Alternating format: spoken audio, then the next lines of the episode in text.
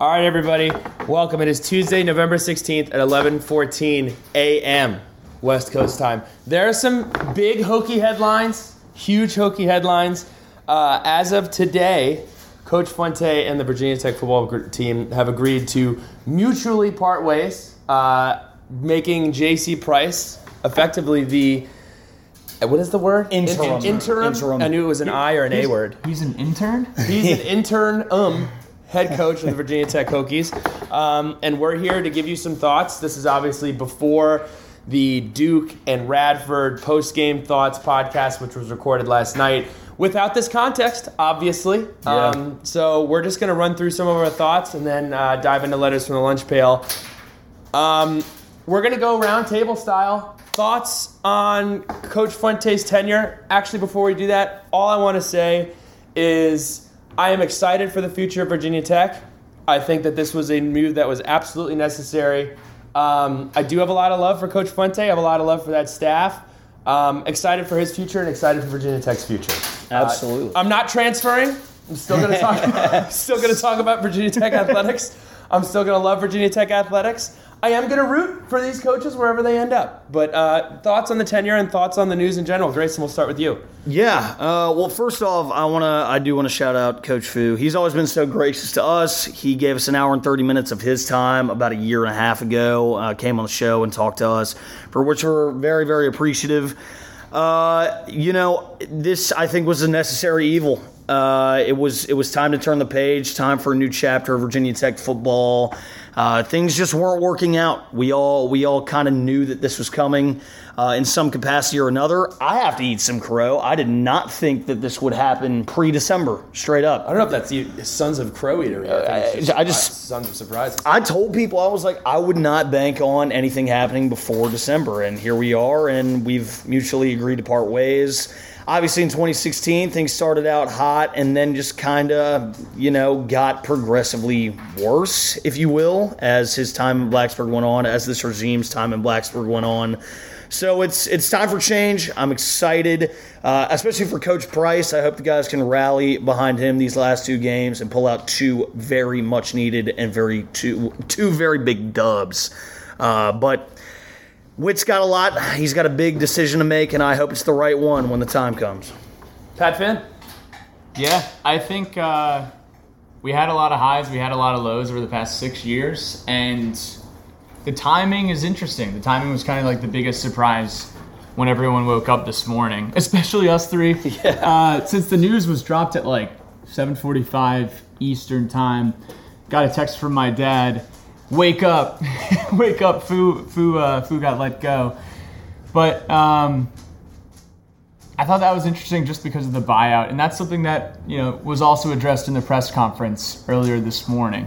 Um, was that the buyout was negotiated and it was dropped from 10 million. Uh, anything before December 15th would be a 10 million dollar buyout, and uh, the neg- negotiation brought it down to 8.75 million. So you know, save 1.25 million, get the uh, pull the trigger a little sooner here, and then it allows us to embark on this coaching search earlier than we, uh, you know, than we could have planned for. So I think that's solid. As far as just having, you know, two, three, four extra weeks to let everyone know that this job is open, to bring people in for interviews. You know, Billy Napier is going to be in in Liberty uh, this weekend, playing at Liberty. You know, right around the corner from us. Um, but you know, a lot to consider, and also just a weird feeling that the fact that first time in in our lifetimes that the football coach has been relieved of his duties, uh, which I you know it's just an interesting spot to be in, especially before the season ends here. Uh, one thing I wanted to kind of chat about really briefly was the um, the fact that Coach Fuente was given the option to finish out the season. Uh, he was given the option to finish out against Miami and against Virginia, and he declined. Um, you know, declined that option. I think you could take this two ways. You could think he's quitting on the team, but I also think it's kind of just a business decision. If he's trying to interview for other jobs, you know, probably around the central central United States time zone, you know, he's got to look out for what's best for himself and his family. And it's kind of like if if you got fired and had you know two weeks left on your contract, would you want to finish it out if you were essentially fired? I don't think I would. Um, I don't necessarily think that's quitting, but I understand why people might you know rush to that judgment. I didn't even look at it that way. I looked at it from this standpoint. When uh, Whit was explaining it, he said every Wednesday they had this conversation about um, when they met on Wednesday, they talked about was he going to continue to be the coach? What did it look like? And when he was told that he was not sure he would continue to be the coach, it, A, you say, look, if you don't have the faith in me to do this job, start looking for somebody else. I'll look to go somewhere else. And it's not fair to kind of just have these kids in limbo. So it bothers me to see so many people talking about him one way and pushing one narrative where you see Dalton Keene, Oscar Bradburn, Jarrod Hewitt, Armani Chapman, Trey Turner, and all of these other people viewing it in another in another manner. So, um, yeah, it's it's it's never something like this is never pretty. Something like this is never a ton of fun to go through as a fan, as a player, as anybody. Um, yeah, I definitely didn't look at this as, as as someone that quit on his team. It's a breakup. It was inevitable. It was going to happen, and no breakup is hundred percent a clean break. Um, Yeah. and I think you know taking bits and pieces of everything that is put out on the table and you know over analyzing or you know maybe just thinking about something a little bit too hard is not necessarily the best way to go about it in my opinion i think uh, i think what we really should focus on is just what's next instead of just Yeah.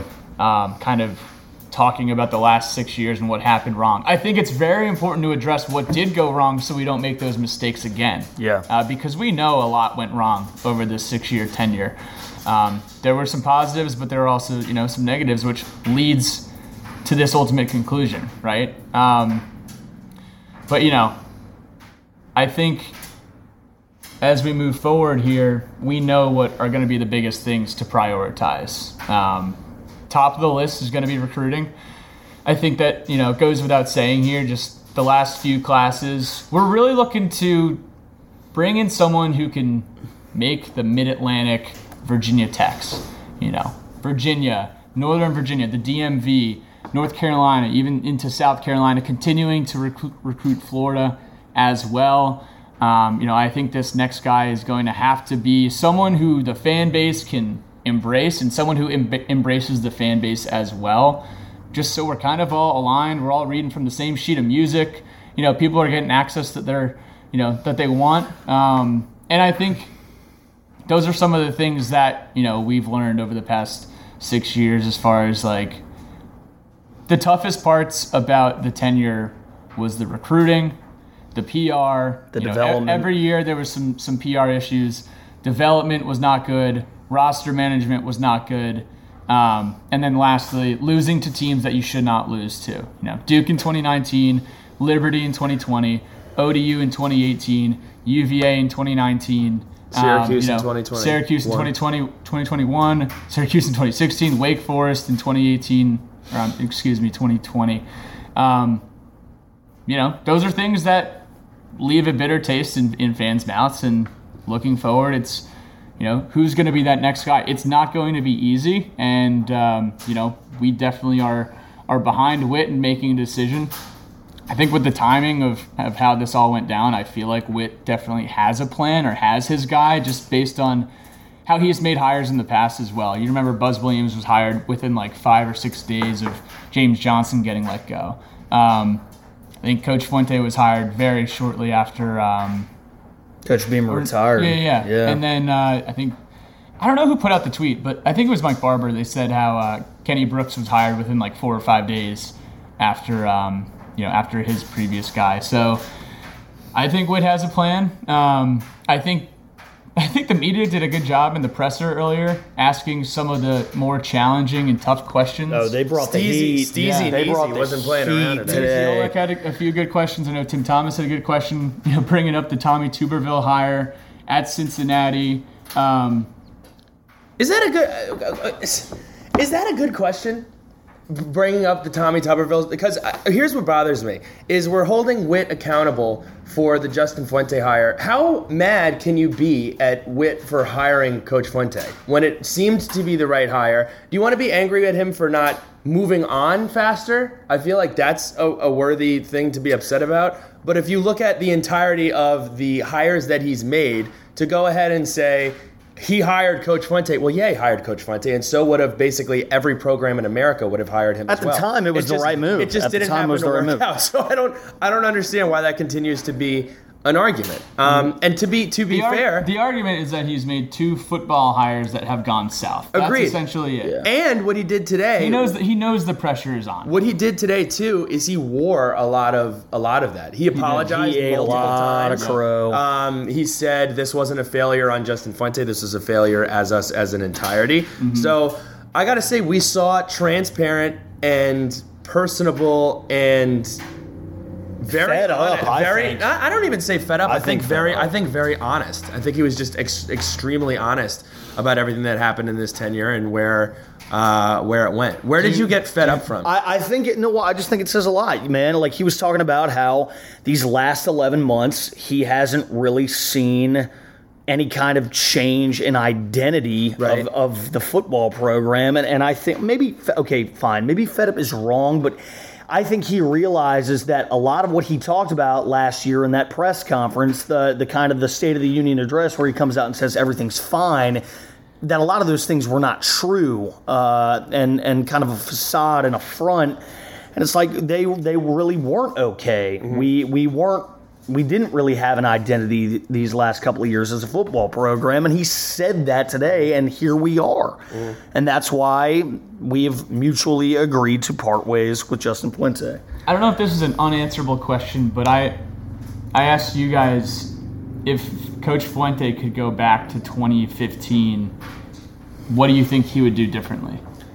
if he could go back to 2015, I don't know if he would have done anything differently entering that 2016 season. I Not mean, I not think- entering the 20. I'm just saying, looking at you know, if he knew that his career had an expiration date at Virginia Tech, what do you think he would have changed? You know, whether it was before 2018 or just even getting rid of corn or you know making some adjustments to the staff or pro- you know. I think that's it. To Texas, like I think that's it. He would, if if you had to guess, I would say he'd probably, knowing what he knows now, it's business is business. College football is a business, and you have to be. I mean, I don't know if he would be as loyal to the guys who he came in here with, and I'm eyeballing specifically Brad Cornelsen. I- I, I think Brad Cornelsen, his loyalty to his boy Brad Cornelsen, was the final nail in the coffin that cost him his job in the end. I think there are a lot of things that Coach Fuente, as one of the younger coaches in college football, if he decided to be a head coach uh, later on, and I think he'll certainly have the opportunity, he's learned a lot. Uh, and I'm excited to see how he applies that and what he does moving forward. I will say the trip, so you mentioned the trip to Texas. If you want to take something away from the Coach Fuente era, or one of the things positive away from the Coach Fuente era, that trip to Texas directly led to Virginia Tech having more money allocated to football. That's just my. I I, I No, think no, that's how. that's- I, I think that's unarguable. that was a net positive of the Fuente era as far as hey, we need more resources. I need more. Uh, just from like a, a personnel standpoint, obviously facilities are being taken care of here over the next few years as well. Um, but I agree with that for sure. Like that's definitely one of the positives of this era is that hey, you know, we can't just rely on um, you know rely on what we had Right. with the Beamer era, but more so, hey, this is college football landscape changing as far as how modern college football has become and how we have failed to adapt and struggled to keep up there. Um, that was definitely something that was that was important, but at the same time, you know, you don't need you don't need X, Y, and Z to win the coastal or compete in the coastal, and that's obviously where the failures were, and that's why we've come to this point. and it'll be good because uh, I wish Coach Fuente could have seen it through and been the beneficiary. Um, but someone will be a beneficiary of these new facilities, of this improved staffing budget. Uh, and we've seen the results. Who knows how it'll end up? But we've seen the results in this 2020-22 class um, and how they felt about the facilities and the impact that that's made. Um, to wrap this up, I do want to say I have a lot of love for Coach Fuente. I have a lot of love for the entire staff who Maybe some will be retained, maybe some won't be retained, whether that's the strength staff, the support staff, nutritionists, everybody else. They've been in Virginia. The families have been in Virginia for a long time and have given a lot to Virginia Tech, and I wish them nothing but the best. Um, but again, extremely excited for the next chapter of Virginia Tech football. It's a weird position to be in that we haven't been in ever. So that's that. Programming update. What we're going to do here is we've gotten a lot of letters from the lunch pail here on this Tuesday. We're going to compile all the letters from the lunch pail together and also bring our top candidates to the table, kind of like in a college football playoff style. Who are our top candidates? Who's getting invited to the playoff? Who should be our top four? Um, so we're going to do that on an episode probably later in the week or over the weekend. Uh, so everyone gets their questions answered, but also so we can talk about who we want in Blacksburg next fall. Because this is a It's a big conversation. Guys, think about think about this. The Virginia Tech head football coach is one of the most important figures in our lives. It's kind of a, it's kind of a funny thing to think about, but um, most of you guys who are listening to this podcast would agree with that, right? I would. That, uh, whoever is the head football coach in Blacksburg is a very important person in our lives. So uh, Whit Babcock, we're hoping uh, the right decision is made, and we're looking forward to it as well.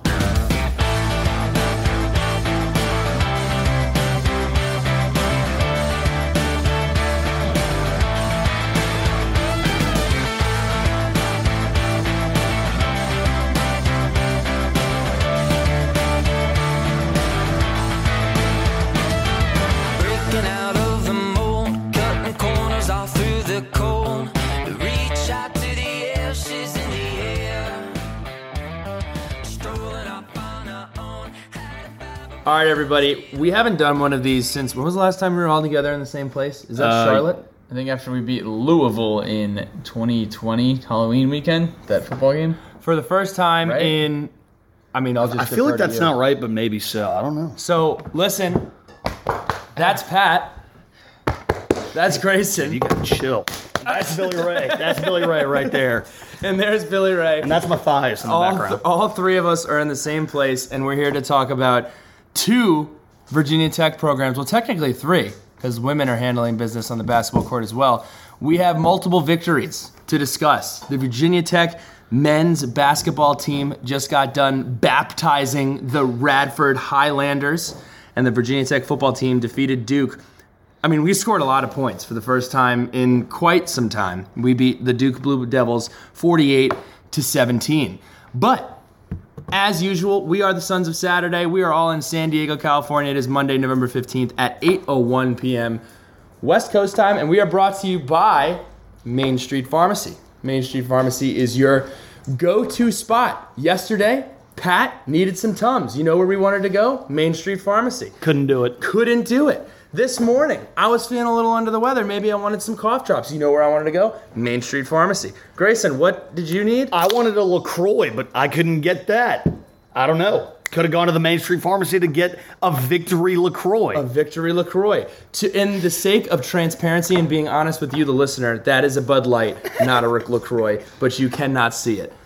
Anyway, how's everybody doing, guys? We're excited to talk some Hokie football. Where did, Did we, we watch, watch? this football game? Dude, Pat, it's your first time. You can take it with where did we watch? I mean, you literally skipped over a Hokie haiku. We skipped over the Hokie Haiku because we're so excited to be together. So why don't you go ahead and read the Hokie Haiku? This one comes from Michael Hudson. Michael Hudson with the haiku. Mike Young basketball cures the Justin Fuente blues. That's a lot of That's, syllables. that's a lot of syllables. Dude, that was seven. Okay. Uh, yeah, no, I'm just saying that's a lot of syllables. Like, is it a lot? That's a relative term. like, the question. Yeah, seven is a lot of syllables compared to five, but that's a haiku. Five, seven, five. Cool. Sorry, Michael. We're gonna start over. Mike Young basketball. That's five. Cures the Justin Fuente blues. That's seven. Hokies needed this. That's five. That's a haiku poem. Great job, Michael Hudson. Very I think good. first Very time, good. First time, long time. First time submission, Michael the Ginger Ninja. Love the submission Ginger Ninja. and love the handle. Gonna give you a follow back right now. You just Boom. listened to that happen in live action. Also, cute dog. That's a beautiful Very cute canine in dog. your AV. Is that a uh, German Shepherd? Looks So like a wh- German where Shepherd where to me. is he? Because that I, It looks like he's in the woods. There's some Yeah. biome in the back. Um, The hat? He's got on a great key play, hat. Key play hat. We need to send you a sun's hat. Is that key play or is that FCA? I don't know. I don't know. I can't tell. It's a little blurry. Um, anyway, where did we watch? Pat, it is Pat Finn's first time visiting me in San Diego. He finally made his way west. Pat, you can take it away with how you've enjoyed San Diego and where we watched this football game. Yeah, so I'm here. Not a you know, kind of a funny way that this all worked out, but I had a work trip last week out to Phoenix. Met my team for the very first time uh, out in Phoenix, and that was a lot of fun. And my trip was Wednesday to Friday, and Billy Ray was like, "Listen, man, you're gonna come all the way to Phoenix and not stop in San Diego before you go home." So I was like, "Yeah, let's parlay this in a little little long weekend action." And here I am. It's Monday. I'm still I'm still in San Diego, and we're having a great time. But we went to Bubs, Bubs. B U B S, at the beach. Bubs by the beach. First dub for Grayson at Bubs at the beach ever. Watched two. Yeah. Oh yeah. So th- this this is a thing we're doing. Every time I talk in the third person, I get a dead arm. You punched him so hard. That was so aggressive. I want, I want, I was wondering why that just happened, but then I realized, Dude, yeah. stop talking in the Dude, third person. stop talking in the third person. Guess what happens? Dude, I get dead arms. Anyway, Sons of accountability. uh, got I got to see the Hokies win two games at Bubs at the Beach, the football Yes. game and the men's basketball game. So Yeah, was we awesome. crushed Navy on Friday. You know, rolled into town on Friday, went Suck to it, Bubs, Jackson. and uh, had a great time. And came back the next morning and had some more fun at Bubs. The nachos. Wow. The nachos were great. Nachos, uh, ringing the bell when the Hokies scored a touchdown. I the big mean, pretzel. I mean, I've been to I've been to a couple game watching bars, you know, in various cities, but I think Bubs is the best one that I've been to so far. So shout out to BUBS by the beach. The San Diego Hokies did a great job. I don't know if you uh, guys know Ryan Thompson. Yes. He holds a uh, a uh, a, what, am- what? Why am I forgetting what the word is? Fundraiser? A fundraiser every game in the third quarter. Uh, and this time there was nothing to give away, but Hokies doled up like 410 bucks to give back um, uh, for food for the needy, Yeah, which you love to for see. So Under under uh, underprivileged kids. Yes, so we love to see that. But the turnout is always great. They got some great decorations. Really cool Budweiser sign with the uh, with, the the, ro- Stratocaster Yes, or whatever. exactly. Um, but that's not what we're here to talk about. We're here to talk about the football game. Let's just off the top. Virginia Tech amassed 573 yards. I didn't know that we could do that, but we indeed did it. Uh, other than that, we had 276 yards through the air, 297 on the ground. Uh, Malachi Thomas was a little banged up, so he got a little bit of rest. We saw the Keyshawn King and Raheem Blackshear show, which was awesome. Um, but guys, let's jump right into. We could start with dislikes. Um, Grayson, go ahead. Free form. What did you dislike from the performance, if there was anything? Of course, there's got to be something from the game on Saturday. Sure. I mean, for an offensive performance where I loved a lot of things, I guess my only nitpick is the drive where Raheem Blackshear started to really pop off. He had two huge runs. We didn't score. We didn't even kick a field goal. I would have loved to have seen us score on that drive, uh, and we didn't. Honestly, outside of that, dude, 48 points. Is that the, that's the most all season, right? It has to be the most that we've had all season. Uh, well over 500 yards of total offense. Um, I, I came away from this thing, I guess, with two things. Number one being winning is a lot more fun than losing. Fact. And two, Duke's defense is one of the worst that I have ever seen in my life. Really, really bad defense on the side of the Duke Blue Devils. Uh, if you go ahead and you look at the breakdown of carries, we had nine carries for Keyshawn King, nine carries for Burmeister, seven for Malachi Thomas, and 12 from Raheem Blackshear. Um, yeah, I didn't really have too much to dislike. I think the offensive line played well. We protected Burmeister. Um, I guess we can just kind of shift right into likes. Uh, Pat, you want to kick it off with likes here? Sure. Um, balanced attack, running the ball and passing the ball, but um, I think across the board you're going to hear this a lot that just to see Keyshawn King contribute in this football game, I think that was pretty huge because he's you know he's kind of been a guy that's been was tossed in early in the season, had the fumble against Carolina, and then you know kind of just disappeared over those first few game, games, and you saw a lot of his carries get taken away once we were you know distributing the load to um, to Blackshear and to Holston, and then the, the, the emergence of Malachi Thomas. But Keyshawn King really made a difference in the in the receiving game, which you know something you really don't expect to see. Um, you know the way we open up the playbook to get him open uh, down the left hand side. Let's see, one reception, 47 yards and a touchdown, and then on the ground, nine carries, 90 yards, and a touchdown. That second touchdown, we heard the Lazism. It was awesome. Jon Laaser to Mike Burnop. Crown him, Mikey. Crown him. Two touchdowns for Keyshawn King. Great to see a, uh, a young guy like Keyshawn King contribute. I liked to see that even though it wasn't for a long time, when Knox Kadum came in the game, we actually did allow him to throw the football, which is part of the job description for a quarterback. Knox Kadum came in, he was two for three with 61 yards. Uh, that's 30.5 on average with two completions, which you like to see. But Pat, on the ground, Raheem Blackshear. Coach was talking about it. He's learned to hit the other way, work the bunt, not swing for the fences. What did you see from Raheem Blackshear? Blackshear has really come on strong the second half of the year as well in the running game, running between the tackles. But also, we've been able to get the ball to him in open space You said it during the game? in the passing game. I said, look at that. Get him, you know, get him open on a little HB slip screen and see how far he can go. you know, ask Madden. Raheem Blackshear, 12 carries, 117 yards, one touchdown on the ground at 9.8 yards per carry. And then in the receiving game, two receptions, 40 yards and a touchdown. His running touchdown, I think it was his running touchdown in the first quarter. The first one. First one was, I mean, that was just a great freaking play. You know? Absolutely. Uh, and he's had a handful of very solid, uh, you know, 15 plus yard gains that have gone for touchdowns this year. Um, so he's been integral and was ACC running back of the week this week. So hats off to Raheem Blackshear and the running game. Just seeing guys dominate in the running game. I will say this is probably this might be the worst Duke team that Virginia Tech has played since we've been in the ACC, and that's you know 17 Wow. years. Uh, Yeah. I mean, this Duke team is horrible. Let's let's call a spade a spade. Horrendous. But uh, to see guys like uh, like King and Blackshear play well is awesome. It- it makes you I wonder. like I like when the Hokies can run the football. It makes you wonder. I asked Billy Ray and Pat this. Uh, you, given how bad this Duke team is, it makes you wonder if David Cutcliffe will retire at the end of this season. I don't know. It does feel good to get such a marquee win against them, forty-eight to seventeen, after what happened in 2019, especially in Lane Stadium. I saw in the Hokies FB recap video, Tavion Robinson was in the middle of the huddle. And he was like, "Come on, y'all, let's get a win at home. It's been forever. Let's get a freaking win at home." And so, for that to have happened, especially on Senior Day, gosh, we needed that. It was also good to see again. I've, I've said this the last couple podcasts. The fans showed up. It was a great environment that we saw. It was a cold day at Lane Stadium. One other thing that should be a like here, um, I guess it's a dislike on the officials.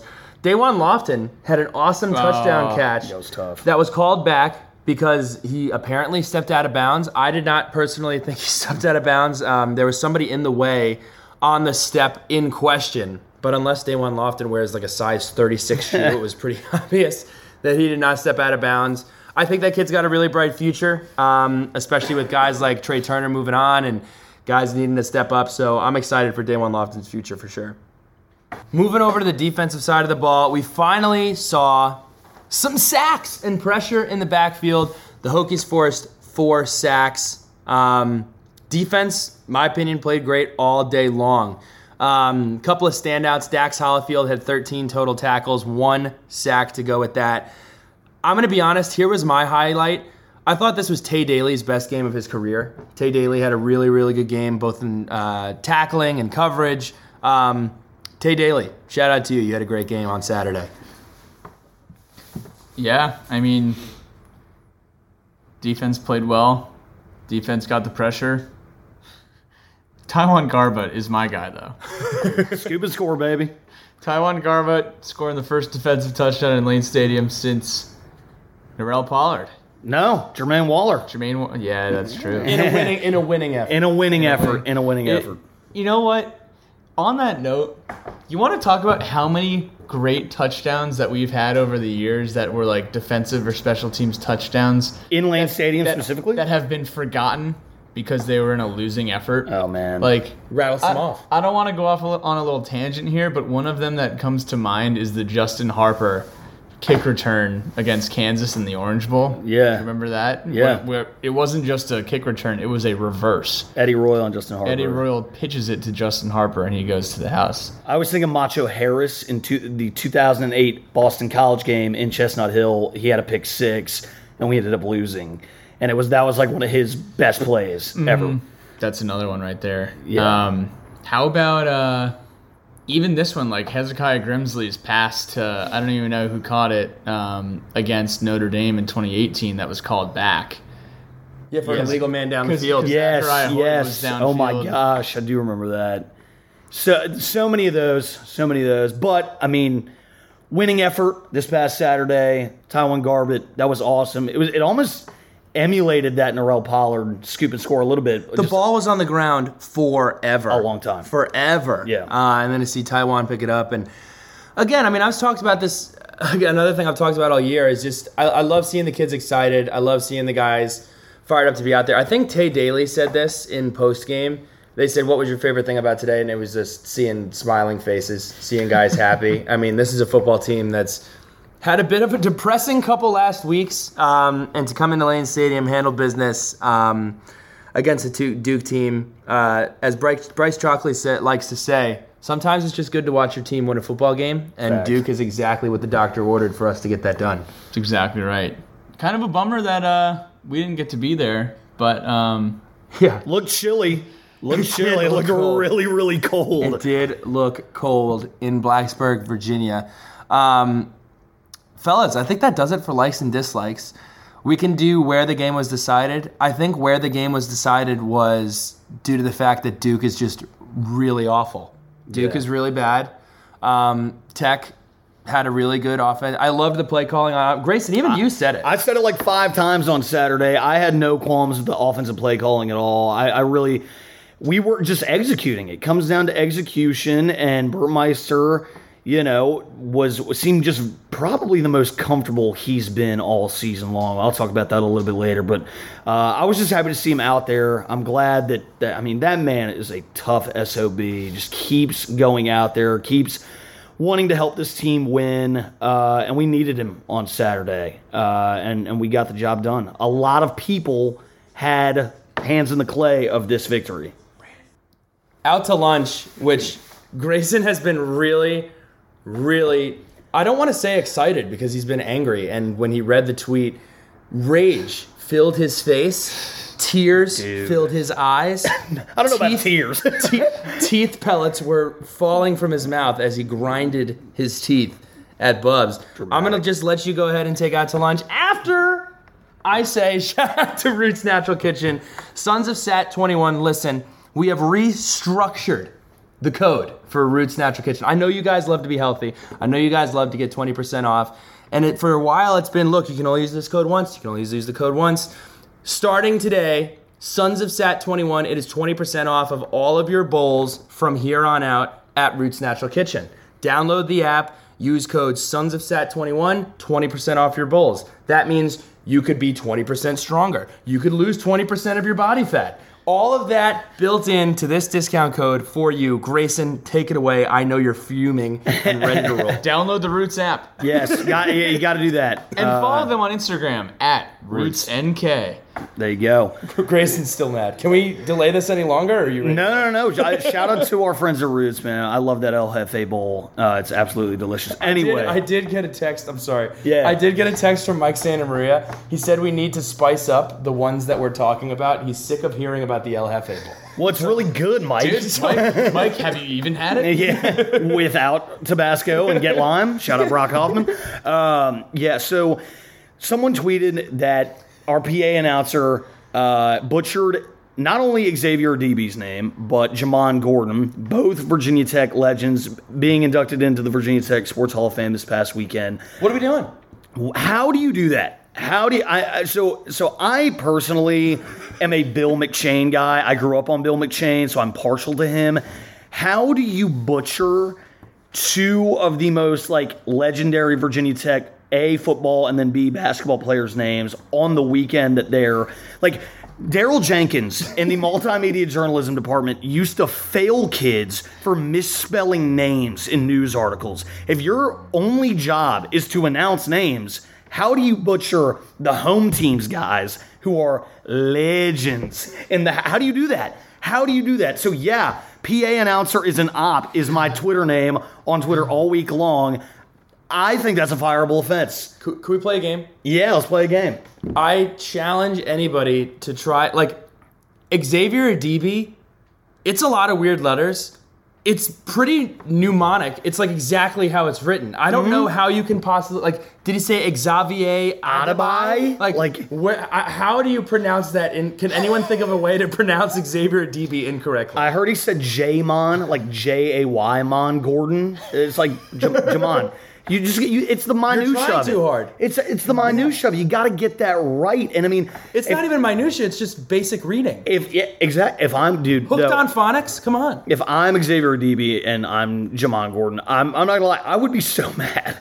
I would be so mad if It's my if, if my name if- was mispronounced. they, no, we haven't heard anything about Macho Harris. yeah. But what if they called him Nacho? or, or, or like, or what if? They, what if they called him like Victor Harris? Like, yeah, that's his name, but it's you don't call him that in Lane Victor Stadium. Macho Harris. What if he was like, and welcome Victor Harris? It's like, eh, that's his name on on his birth certificate, but in Lane Stadium, it's Macho Harris. So yeah, I Out to lunch. Out to lunch. Do was- better, please. was pretty pretty straightforward. Yeah, If we're being completely honest.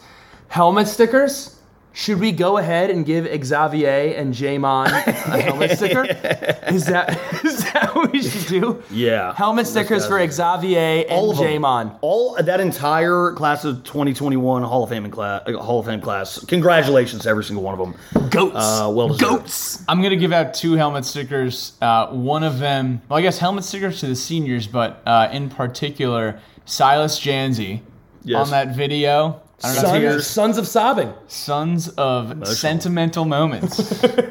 Terrell Smith, seventh year, absolute Hokie at heart. He's the man. Trey Turner, all just all the seniors, man, get a helmet sticker. You know, I'm gonna give a helmet sticker in advance to Trey Turner. Trey, I'm gonna send it to you, and you can uh, maybe maybe it'll be a bumper sticker Oh, man. and a helmet sticker he ain't gonna like that.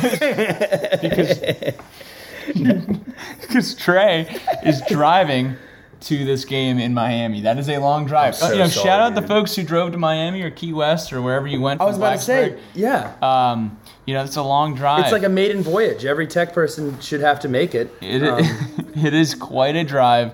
Uh, Trey is going to be driving or getting a ride because of the you know us upper respiratory uh, injury. Air. It's not safe for him to fly right yeah, now. air Right. pressure, cabin pressure. You know, you, you've had your ears pop on an airplane before, so um, If you guys, Yeah. Virginia Tech, I am begging you, please let Pete Morris drive and live stream the entire trip. if you want great content, I want Pete Morris and Trey Turner singing show tunes all the way from Blacksburg, Virginia to Miami Gardens. Please, 12 hours straight, unfiltered. That's 16, pal. 16 hours of Trey Turner and Pete Morris. That is a golden, golden An opportunity. opportunity. We could do some NIL stuff. We'll sponsor it. They could do read-offs like every hour. Pete could do where he buys his steaks and cooks them post game. Trey could. I actually have a bone to pick with Trey. Trey, I think we're at the point where we have to say you might not be parking in the correct spots. I think you posted the picture, you kind of self incriminated. You were parked between the Beamer barn and the locker room and posted a picture of the parking ticket. To my knowledge, this is not a spot. Trey. Why would you park in the staff parking lot? you're not, you're You're not on the staff. I know. It's, uh, what, what other? Uh, is it Twenty One Jump Street where also they they uh, Jonah Hill. and Park in that Channing Tatum. handicap spot. It'll make us look cool. So Jonah Hill is in two movies where they park illegally and get either booted or ticketed. So yeah, Trey. Look, we're, we're, we're sorry that VT Parking seems to have it out for you, but you seem to have it out in parking in the wrong spots. So it's kind of a it's a kind of a double edged sword. we can offline about this trip. we can we can. Um, called out. but no, yeah, we need uh we need that content from Pete and Trey. Um, game balls. I'm very excited for game balls here. Uh, my game ball goes to the heart and soul of this football team. It goes to a guy who you can never question his effort. You can never question his output, regardless how the season's going, game's going, whatever. Dax Hollifield, 13 tackles, one tackle for loss. Um, played with energy, played with grit all game, um, and also announced he's coming back next year, which uh, I'm super excited about. He's gotten uh, a lot better this year, playing in his natural position. My game ball goes to Dax Hollifield. My game ball goes to Speedy Heem. Raheem Blackshear, 12 carries, 117 yards, just under 10 yards per carry, two touchdowns, and a partridge in a pear tree. Uh, no, he also had two receptions for 40 yards and a touchdown. And he is your ACC running back of the week. Shout out to Raheem Blackshear. Absolutely. Uh, Using him the way we should be using him. there you go. Game ball for me. Braxton Burmeister. Tough son of a bee. Uh, tough son of a bee. Sons of censorship. Sons of censorship. Nine for 15, 215 yards, three touchdowns. That's awesome, man. Uh, continue. We, we, we need you these next two games. Stay healthy. Let's get her done. Output on the ground, too. Yeah. Nine carries, 71 yards, I think, for uh, for BB. Dude, he's quick. We kept saying that. He's so Sons fast. of speed. Sons He- of and speed, he man. also got the wind knocked out of him Yeah. early on in the game. And, Yes, he did. You know, It looked like it thankfully, it, was just that. But yeah, Where do we go from here? Is I'm actually going to let you guys take this after I preface it because you guys will have a lot better things to say about this than I will. But to set the table, Miami versus Virginia Tech, the rivalry means a lot. And quite frankly, it's disappointing that it doesn't mean more than it does with coastal implications, with ACC implications. Both programs are in such a peculiar and weird spot um, yes, there is a outside chance of a point. I think it's 0.03 percent chance of Virginia Tech competing uh, in the ACC Coastal. We'll go ahead and just say that's not going to happen, barring some extenuating circumstances. But I just want to turn it over to you guys and just talk to what this rivalry used to be and how bizarre it is. Virginia Tech is playing Miami in Miami at 7:30, and it's kind of an afterthought in the terms of the national lens. Yeah, absolutely. Uh, first off, this rivalry used to be everything. I mean, behind, especially like back in the Big East days, behind UVA and West Virginia, it was definitely still on that playing field. Uh, some interesting news out of Miami. They just fired their interim athletic director, Blake James. So, kind of fields the question uh, does that mean Manny Diaz is next? That's not really our problem, but that's something to consider. Uh, yeah, we're both five and five heading into this game, which is just, you know, if you told me that 10, 15 years ago, I really wouldn't believe you. Uh, a lot of great games. It's peculiar. The rivalry means a lot.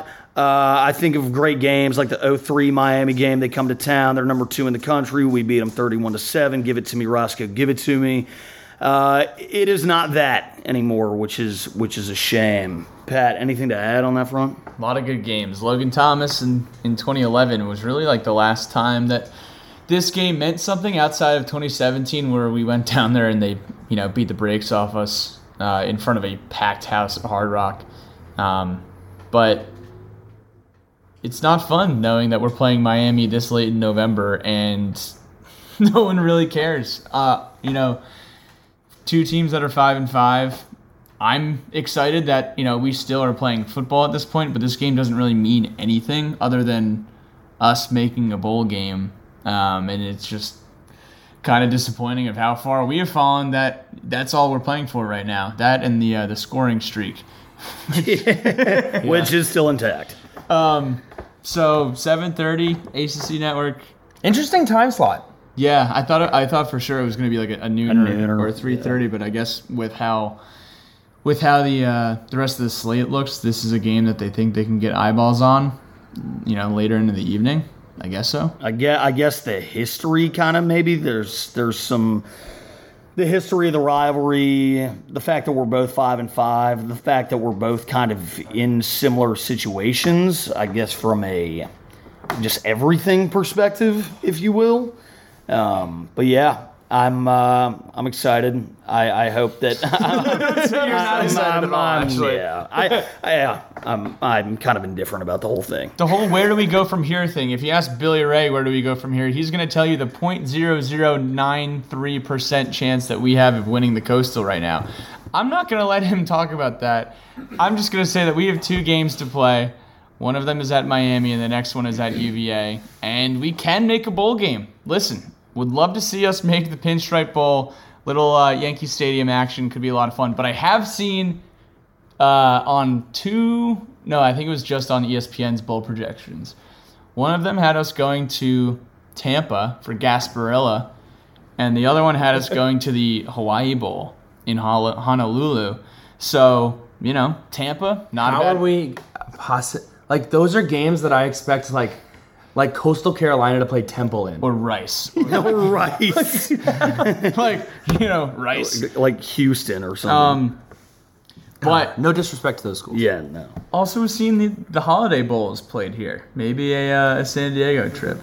I'm getting, I'm getting, I'm warming up on California, guys. I don't know if Southern uh, California. You've said it so sick so many times. Since being San. Diego, that's it. That's it. I, Yeah, yeah. You know, San Francisco, LA. Like, I'm sorry, I, I don't really, you know, love those cities. But San Diego. I hate San Francisco. San Diego is legendary. I, I, I, I appreciate you holding me accountable. I don't think where do we go from here is the ACC championship. I am simply bringing it to the table that if Pitt loses twice and we win twice, which won't happen, Dude, but it is coastal chaos. here's what you also brought to the table, okay? Do you want to know what other things you brought to the table this fall? What? Virginia Tech will play West Virginia on Saturday. Big game, a trophy game. In 2016, we lost our trophy game and then won like nine straight. Right. We won 10 games. Let's see what happens this year. Did I guarantee a win? No, but I'm No, saying but apples to oranges. You know, when you're choosing that type of uh, conversation, Comparison. yeah, when you're choosing that, They let type, me down, man. I was wrong. When I was wrong. I'm saying they're gonna let they're gonna let you down again if you think, if you think that If you go down that road. The point, the point zero chance that we're gonna make the ACC championship. All I'm saying is, where do we go from here? Hopefully, we win the next two games and go to a bowl game. Hey, we got these are two big games. Miami, screw them. UVA, screw them. 'em. These are rivalry games. On the road. You know? These are the games that you know. No matter how apathetic Virginia Tech fans have come to be at this point in the year, you should tune in because we're playing Miami, and you should tune in because we're playing UVA. Because the opponent, because we don't like them, and because we want to win. I loved that. I loved everything you just said. Oh, I'm going to watch both games, start to finish. Absolutely. I mean, I, I mean, I would hope you would. You do have to do a podcast about the game. I mean, no, I'm uh, yeah. You know how apathetic I've become about the whole thing, but uh, here we go again. Virginia Tech. I, we get a big win against Duke, and I'm like, now I care again. That was not a big one. All right, well, by a big margin. it's a win, it's a win, 48 to 17. and we don't do it often, so therefore, thus making it big. Thank you, Billy The Ray. Richmond win. How happy were we were after that one. Yeah, not very. So Well, we have one letter from the Run Trail that we're going to read. This question comes from our extraordinaire graphic designer, new to the team, freshman in high school. He's got hella eligibility left. uh, Spencer Hetmansky. Usually I'd make fun of this question, but actually it's a fun question to answer after having some context from Luke Hancock after the success that we've seen from VT basketball and the lack of success we've seen from football recently. Hopefully we get that turned around. His question is when is the universal conclusion that Virginia Tech is a basketball school? What type of milestones do we have to hit? Now let's preface this question. I did say that Spencer is a freshman in high school, may not have the historical Virginia Tech breadth as someone especially as Grayson and Pat. So take it away. How does Virginia Tech become a basketball school? Virginia Tech becomes a basketball school if Virginia Tech wins the ACC in the regular season or wins the ACC tournament. Uh, that's one of the boxes that we're going to have to check. Virginia Tech will become a basketball school if we make probably, I mean, more than consecutive Sweet 16s. yeah, You know, you got to make you got to make a couple Elite Eight runs to become a basketball school. Luke Hancock said it when he came on the podcast. He said Virginia Tech really hasn't done anything in basketball, and we haven't. We've making the tournament does not make you a basketball school. There's 67 other teams that make the tournament every single year. Us making the tournament every single year is awesome, and that's great. That's just like making a bowl game, you know? Consistently winning conference titles makes you a football school. We have three of those under one quarterback in Tyrod Taylor. That makes us a football school, traditionally speaking. With basketball, what's the farthest we've made it in the ACC tournament? The semifinals, and Tyler Hansbrough broke our heart in 2008. I mean, we, we don't have a conference championship in basketball.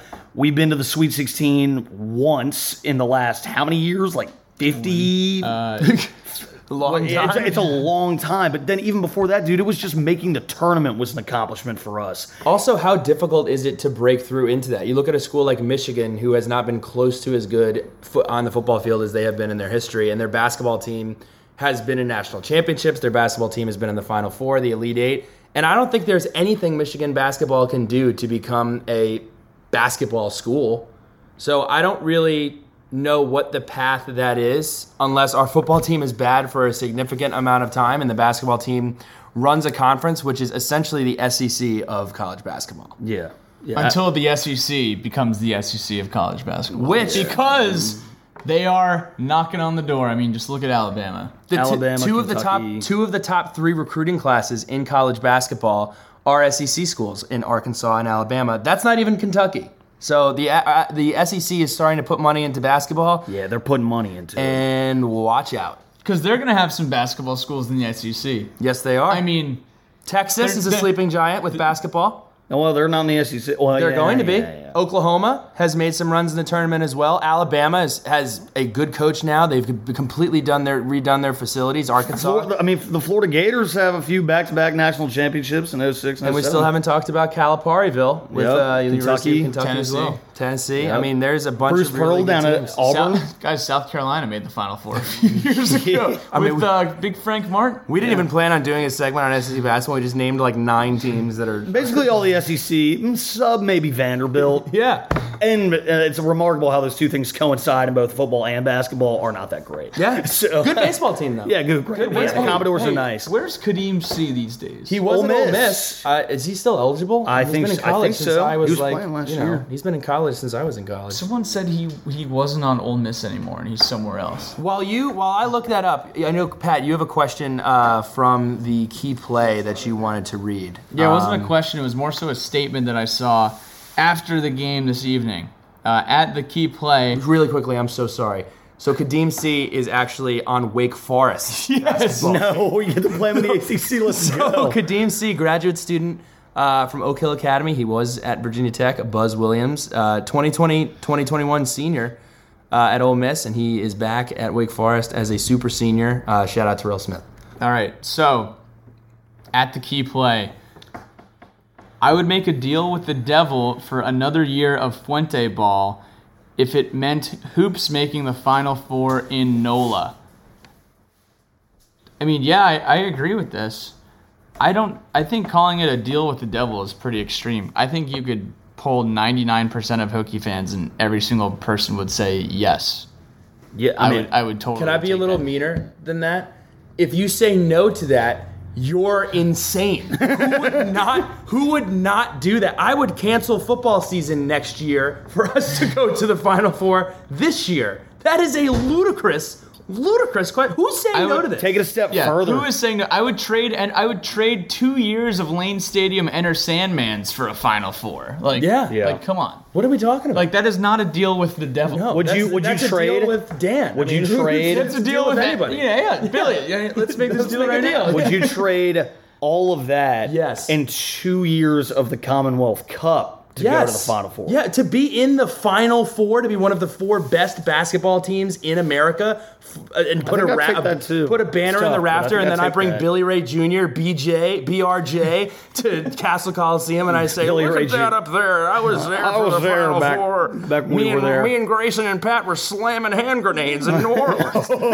Huge hit. Who is saying no to that? I don't. Yeah, I Going, don't think going to get a hurricane at Pat O'Brien Anyone on Bourbon that. Street. Do you remember? I, I, I just think back, I, like, uh, guys, tell me if I'm out of control here.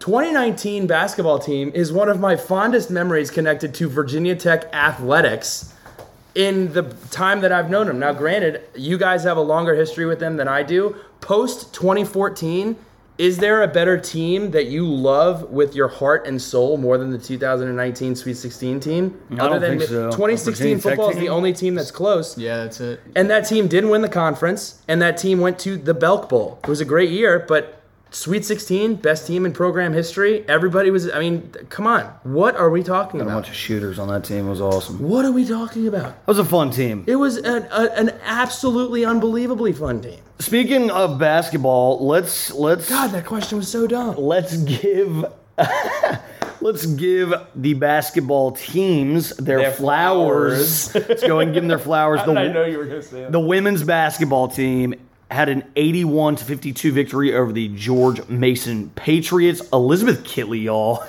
is so good at basketball. It's absolutely insane.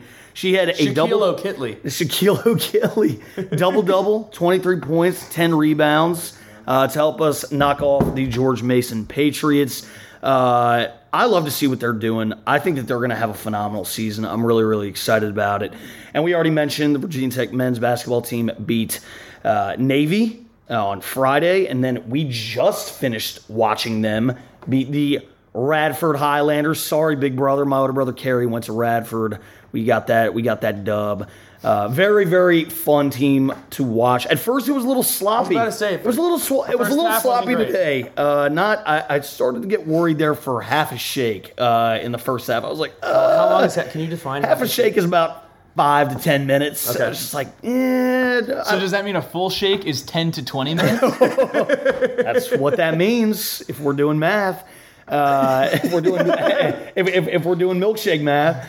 What is Yeah. milkshake, math? Well, we just did it, what- whatever it is, but half a shake. Yeah, no, but we got the dub. Scored 65 points. Actually, a kind of a low scoring game, I feel like, for the Hokies. But uh, we, our ability to shoot the three ball, we got shooters on this team. Hunter Cattoor, Storm Murphy, Darius Maddox had a couple of threes tonight.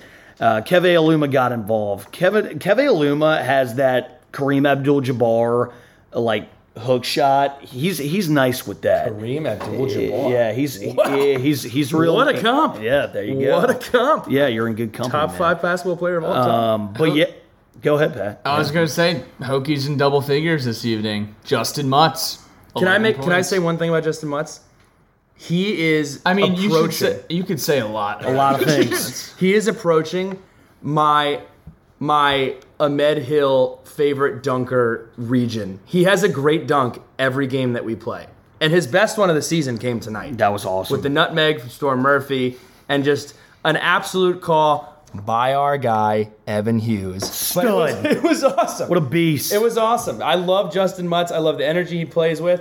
I don't know of I do not know of a player in my life that leads a chant while on the court. I've never seen that the student ever. section. That was so cool. during the play, during the free throws. He was at the at the line. I- yeah. How do you not love this guy? This guy came from Delaware. He's been in Virginia. T- he's he's By way of high point. by way of People high point. People forget. Yeah. Justin Mutz went to been high around. point. Just the Mutz Cut Mobile has been making its rounds across. I mean, BRM cross country Bill. Bill, you got cross country Mutts or cross coast Mutts.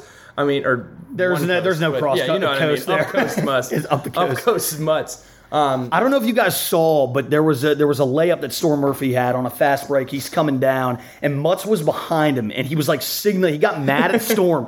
he was signaling, "Dude, I was behind you. Lob it up next time. Lob it up." And then not 90 seconds. Literally 90 seconds later, they're coming down the court. Storm hits the nutmeg, cuts, cuts through, and then you see Justin Mutz. He's wide open, and Storm just throws it up. And I'm like, dude, that's a hammer. Grabs it one handed and absolutely flushes the basketball. in It's so like sick. one twenty fifth of a shake. It was absolutely unbelievable. There we go. The fastest shake The we've fastest seen all shake. year. Yeah, Justin Mutz is going to be that guy this year. Keve Aluma was getting all the hype early on, you know, and we're, we're only three shakes into the season. but uh, Keve Aluma was getting the ACC preseason player of the year hype, you know, first team all ACC hype, and here we have Justin Mutz, who, you know, is probably our MVP Thus far, thus far. Yeah. I think I think two guys on the court that you cannot take off the court that you need on the court on all times are Storm Murphy, just the fact that he can create his own shot.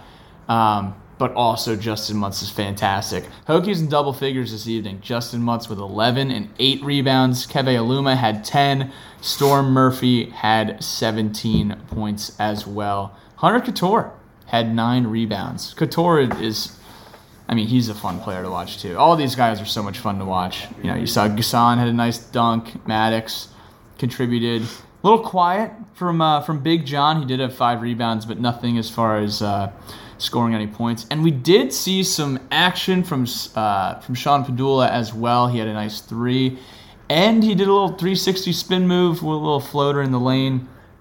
Uh, got Ben Varga, Lynn Kidd, Jalen Haynes all got out there tonight. Um, so just great stuff from the guys.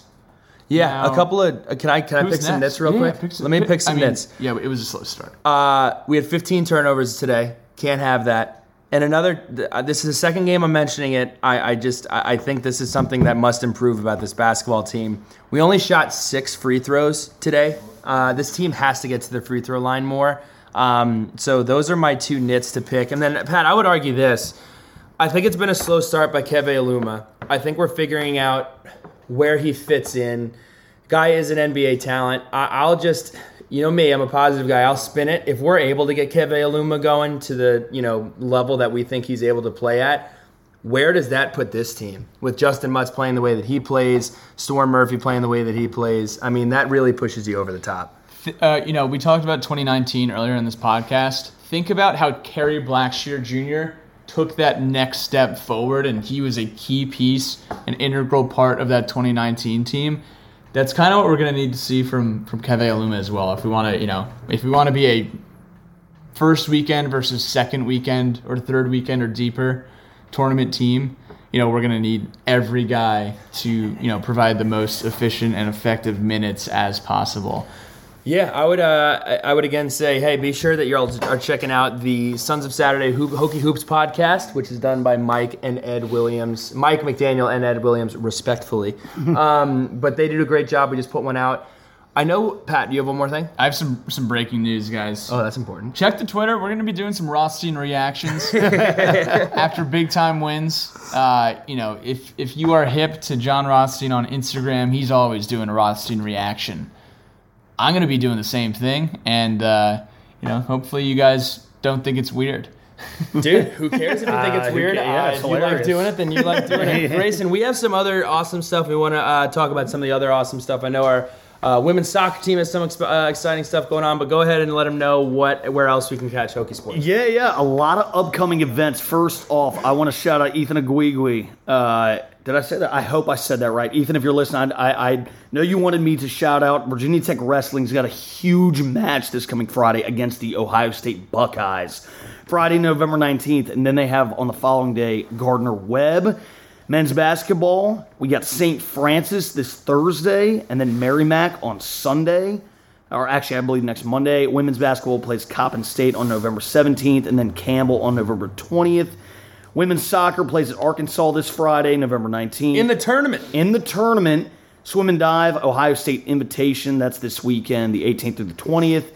And then volleyball plays Boston College on Friday, and then at Notre Dame. Shout out Brian Finn, who's in the house, uh, on November 21st. So, and then Virginia Tech football. Miami game is is this Saturday. on Pretty the 20th. important. A lot of stuff going on. A lot of stuff think, going is on. Is there anything else that we need to mention?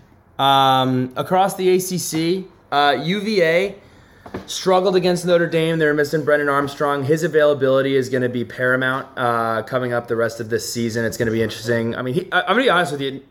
Virginia's got a great offense. They have a good football team this year. That's going to be a tremendous challenge. With Miami, um, they lost a really pretty weird game against Florida State. It's I, I got to tell you, I can't get over how bad the state of Florida is at football this year. I mean, Florida Gators have completely tough. fall off the face of the planet. Florida State, who the hell Where- knows where what's are going on they? there? Where- and Miami is still not back. Uh, it's just it's a weird, weird, weird time. Uh, Pat, to make dinner. Then she'll want to have a sleepover. You'll have to find pajamas.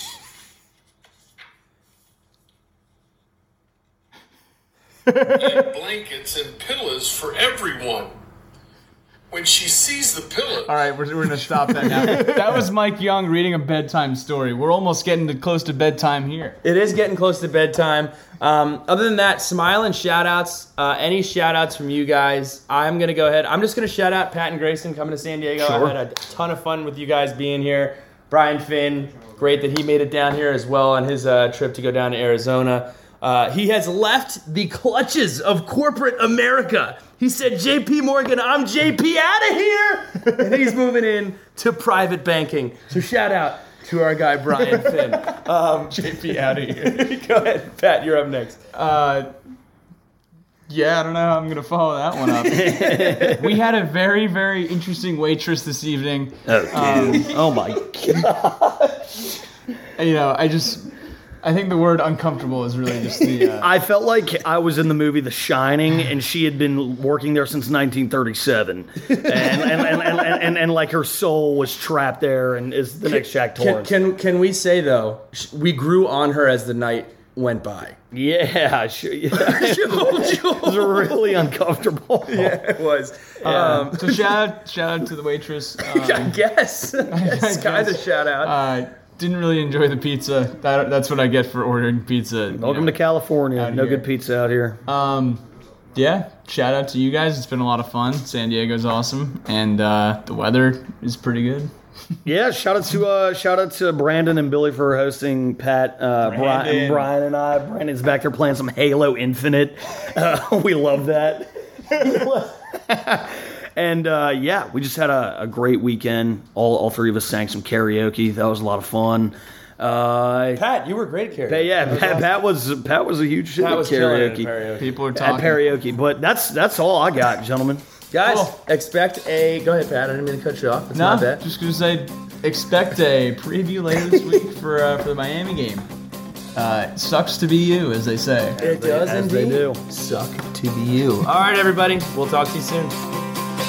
Time to wander, tripping in the sand. We smoke out windows, drink till we can't stand. But I saw you dance like you want to in my head. And all that she said is, Oh, I know it's what you're thinking.